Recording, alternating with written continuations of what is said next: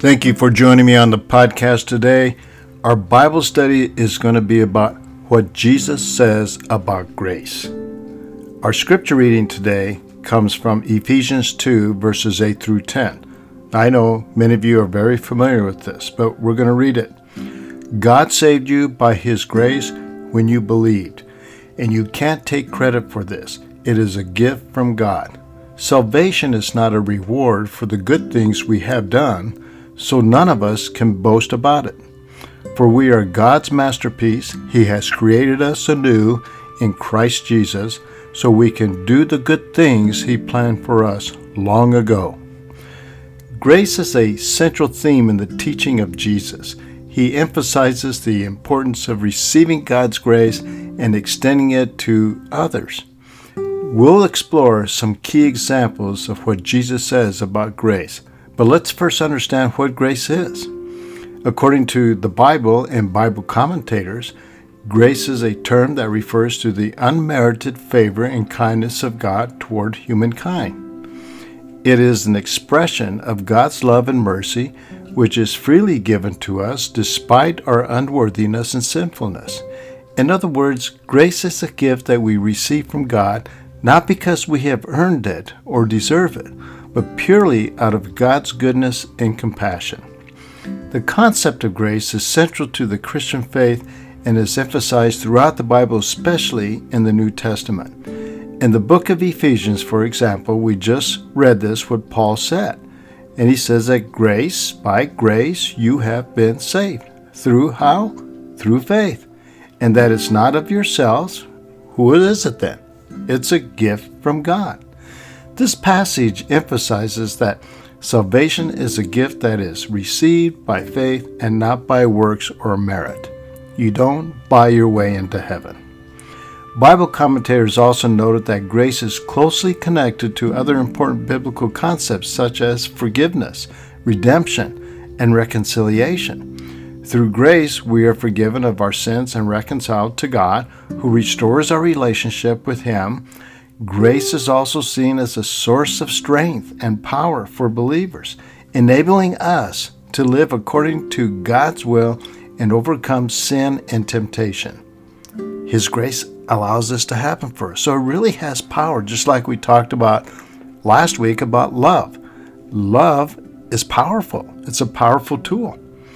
Grace for sinners. Here's an important piece that he talks about. One of the most significant messages that Jesus proclaims is that grace is available to all, regardless of their past mistakes or sins. I love it when Jesus says we are lost. He doesn't condemn us. He seeks to find us. When Jesus refers to people as lost rather than sinners, it is because the term lost highlights the idea that people are wandering aimlessly and without direction, rather than simply committing individual sins. By using this term, Jesus emphasizes the idea that people are in need of a Savior to guide them back onto the path of righteousness. Furthermore, the term sinners can be seen as a somewhat judgmental and confrontational, implying that people are purposely doing wrong and need to be called out for their behavior. Not that, don't get me wrong, not that some people don't do wrong intentionally, but in contrast, the term lost is more compassionate and understanding, acknowledging that people may be struggling with sin and need help finding their way back to God. There are three lost things that Jesus talks about in the Bible: the lost coin in Luke 15, the lost sheep in Matthew 18, and the lost son in Luke 15. Let's talk about the parable of the lost coin and how grace is intertwined with this story. And it's three short verses, so it's worth reading. Or suppose a woman has 10 silver coins and loses one. Doesn't she light a lamp, sweep the house, and search carefully until she finds it? And when she finds it, she calls her friends and neighbors together and says, "Rejoice with me, I have found my lost coin." In the same way, I tell you, there is rejoicing in the presence of the angels of God over one sinner who repents. The meaning behind this parable is that God rejoices when even one person turns to Him and repents of their sin. The woman is, in this story, represents God, and the lost coin represents a sinner who has strayed away from God. Just as the woman diligently searched for her lost coin, God actively seeks out those who are lost and desires for them to be found and saved. The story about the prodigal son in Luke 15:11-32 is great. Jesus tells the parable of this prodigal son, which illustrates the depth and the breadth of God's grace. The son who had squandered his inheritance and lived a life of sin returns home to his father, who welcomes him back with open arms. This parable shows that no matter how far we may have strayed away from God and want to come back, His grace is always available to us when we turn back to Him.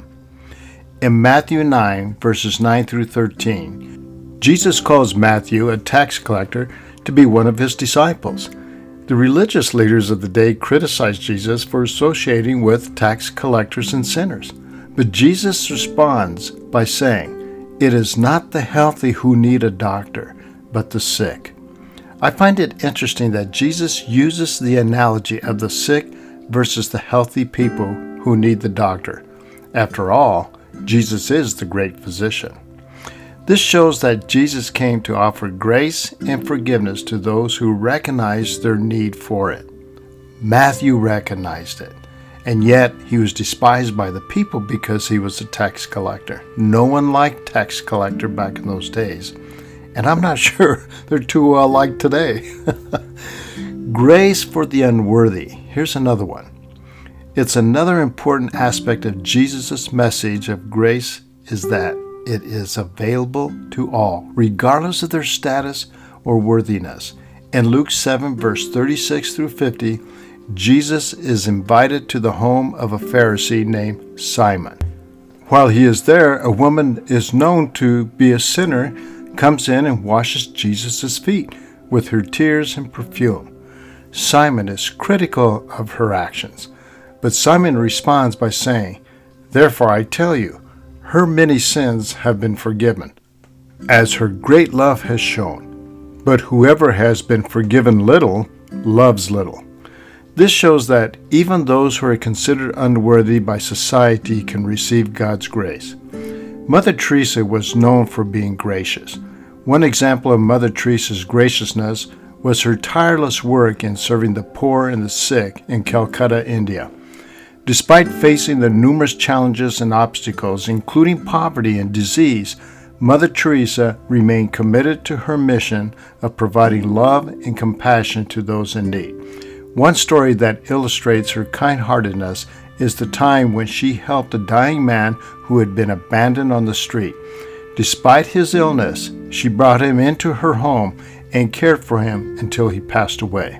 This story is a great story, one of many that can be found in her book called Mother Teresa Came by My Light, which is a collection of her personal letters. I encourage you to pick the book up and your heart will be touched.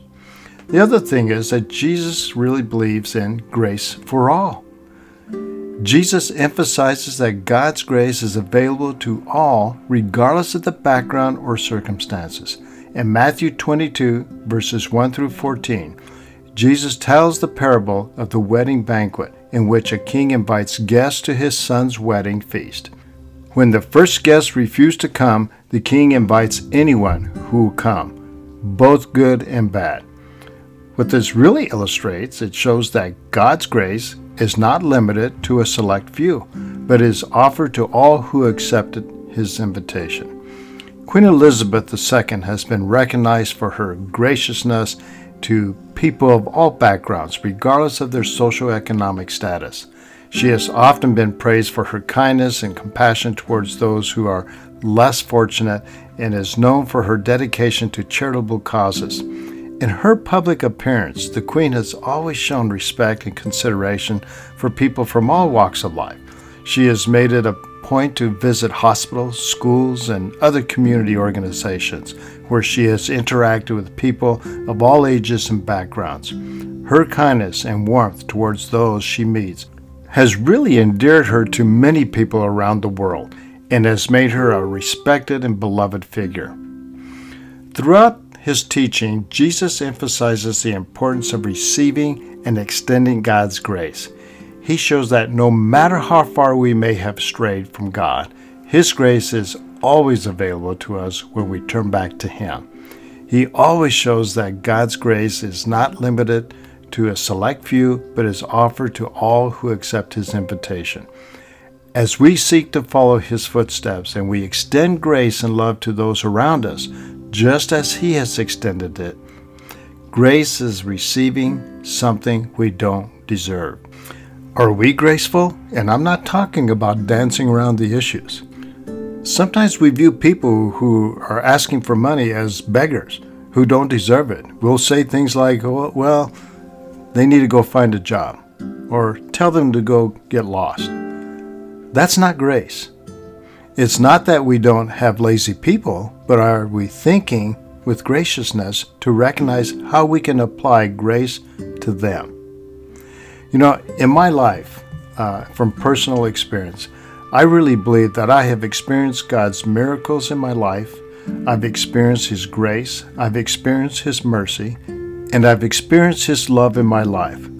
All simultaneously through individual episodes, I can experience all these things.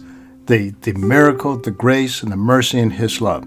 Especially during my time as a police officer or working undercover, buying drugs and bombs from people on the street. When I look back on that, I think, how crazy is that? But I'll recall with you, I'll make a very long story short. On November 7th, 1977, at 1:07 a.m. at Poudre Valley Hospital on the 5th floor, I was confronted with a man with a gun who pointed directly at me, and I knew the gun was loaded. I could see the bullets in the cylinder, and I could actually see his hand starting to squeeze the trigger. And at the same time, I was telling him to drop the gun or I would shoot. I had no choice. It was a matter of survival. I did have to fire my weapon. Thank goodness the man didn't die, and I think he had a second chance in life to maybe reconcile his life with Christ. I don't know if he did. I'm just saying he certainly had an opportunity.